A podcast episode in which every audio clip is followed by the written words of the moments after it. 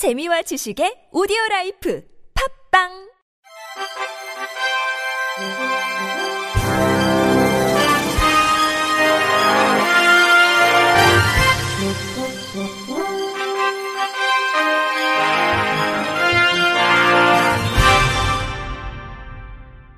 청취자 여러분 안녕하십니까? 5월 15일 금요일 KBRC에서 전해드리는 생활 뉴스입니다.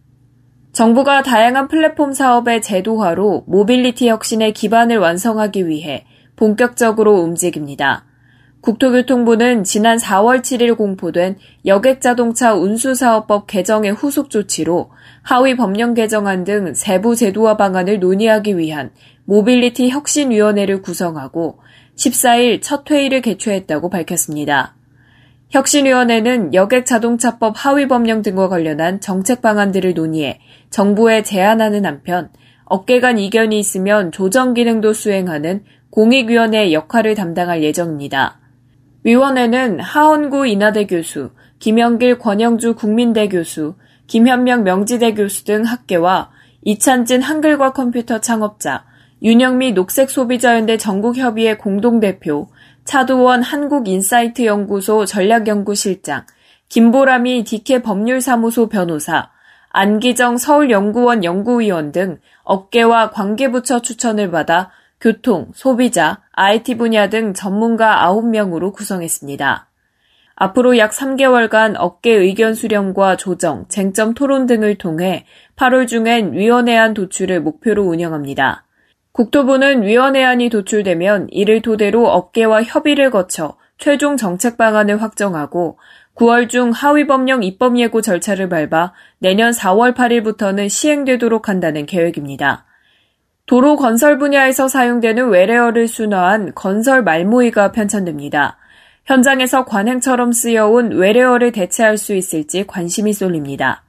한국도로공사와 국립국어원은 15일 도로 건설 분야의 쉽고 바른 언어 문화 조성을 위한 업무 협약을 체결했다고 밝혔습니다. 그동안 도로 건설 분야에서 관행적으로 사용하는 일본어투 용어와 무분별하게 남용하는 외래어를 개선하고 바람직한 언어 사용 환경을 조성하기로 한 것입니다. 세부 협약 내용은 도로 건설 분야의 바른 언어 사용 환경 조성, 도로 건설 분야 전문 용어의 표준화를 위한 자료 구축, 그 밖에 쉽고 바른 언어 문화 정착과 관련된 협력 등입니다. 한국도로공사는 국내에서 발간된 순화 용어 자료집 중 도로 건설과 관련이 있는 용어를 수집하고 현장에 잔존하는 일본어투 용어나 고속도로 관련 설명서 등에서 쓰이는 순화가 필요한 용어를 발굴합니다. 이후 국립국어원과 함께 도로건설 분야 전문 용어 표준화 작업을 추진할 계획입니다. 표준 전문 용어를 바탕으로 고속도로 관련 설명서 및 설계도서 등도 개정할 예정입니다. 경남 합천과 산천군 경계에 있는 황매산은 철쭉으로 유명한데요. 코로나19로 올해 철쭉 축제는 취소됐지만 이달 중순에 접어들면서 철쭉꽃이 만개하고 있습니다. MBC 신동식 기자입니다. 분홍빛 비단을 깔아놓은 듯 곱게 펼쳐진 꽃무리가 바람에 흔들리며 사람들을 유혹합니다.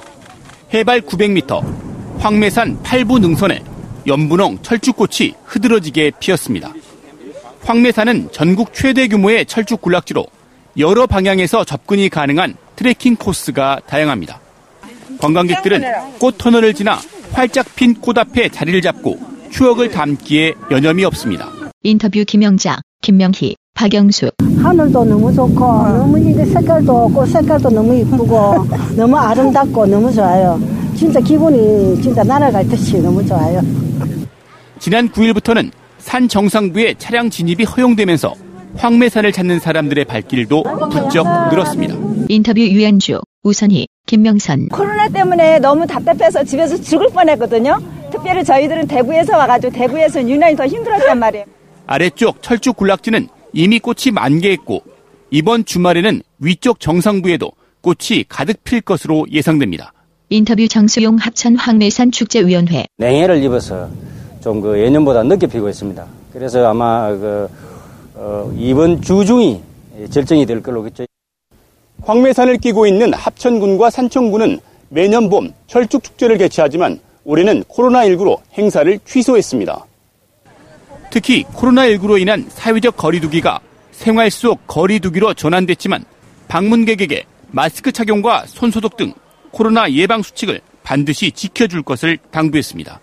MBC 뉴스 신동식입니다. 많은 사람이 몸 안에 대장균을 갖고 있는데요. 그런데 유전자 독성을 보이는 특정 대장균종이 대장암과 똑같은 패턴의 돌연 변이를 유발한다는 연구 결과가 나왔습니다. 이 대장균 종이 대장암을 유발한다는 걸 시사하는 겁니다. 체내 대장 등에 서식하는 대장균이 바람성 돌연 변이를 일으킨다는 게 과학적으로 입증된 건 처음입니다. 이 연구를 수행한 네덜란드 위트레흐트대 과학자들은 이런 내용의 논문을 과학저널 네이처에 발표했습니다. 온라인에 공개된 논문 개요 등에 따르면 인체 내에는 거의 세포수만큼 많은 세균이 있지만 대부분은 건강에 이로운 유익균입니다. 질병을 일으키는 일부 유해균 중 대표적인 게 바로 유전자 독성을 가진 이 대장균 종입니다. 이런 대장균은 인간 세포의 DNA를 손상하는 콜리백틴이라는 화학물질을 생성하는 걸로 밝혀졌습니다. 사실 건강식품 등에 많이 쓰이는 대장균이 인체에 유해할까 하고 의심하는 사람도 적지 않습니다.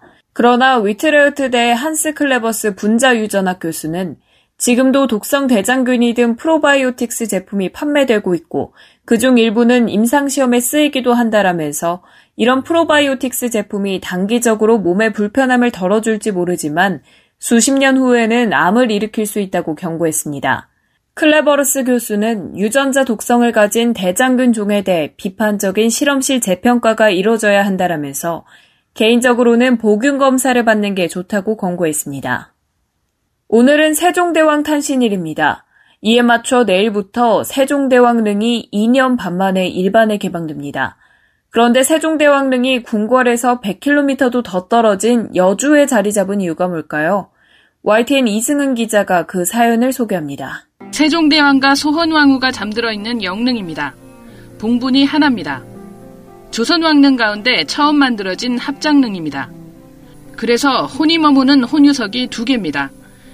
흙이 쓸려 내려가지 않게 막아주는 병풍석이 없고 난관석만 둘렀습니다. 인터뷰 송봉교 문화재청 세종대왕 유적관리소 사무관. 불필요한 백성들의 노역을 줄이라고 하셔서 그 병풍석이 사용되지 않았습니다. 석실을 쓰지 않고 폐격으로 관이 묻힐 공간을 조성을 하였습니다. 애초 세종은 아버지 태종의 무덤, 즉 서울 헌능 서쪽에 묻혔습니다. 능이 이곳에 온 것은 승하 19년 뒤입니다. 19년간 문종과 단종, 세조, 예종 등 왕이 4번 바뀌고 세조와 예종의 장남이 잇따라 요절하자 천장이 결정됐습니다. 지간들이 명당을 찾아 이곳까지 내려와 재상들이 묻힌 자리를 양보받았습니다. 산허리에 자리 잡은 능 앞에 서면 멀리 북성산이 보이며 안온함이 느껴집니다. 이곳 때문에 조선 왕조가 100년은 더 연장됐다는 속설이 전해집니다. 복원 중인 세종대왕릉은 16일부터 능침과 제향 공간, 옆 효종릉으로 이어지는 왕의 숲길 구간이 개방됩니다. 인터뷰 김명준 문화재청 세종대왕 유적관리소장 1970년대 성역화 사업을 잘못된 부분을 발굴을 통해서 제대로 복원하는 부분에 가장 큰 의미를 둘 수가 있고 어, 5월 16일부터 단계별로 개방을 준비, 준비하고 있습니다. 때 맞춰 세종 때 만들어진 우리나라 최초의 공중 해시계인 앙부일구를 주제로 한 전시가 열리고 있어 세종의 애민 정신을 거듭 느낄 수 있습니다. YTN 이승은입니다. 끝으로 날씨입니다. 주말이자 토요일인 내일은 남부지방을 지나는 저기압의 영향으로 전국이 대체로 흐리겠습니다.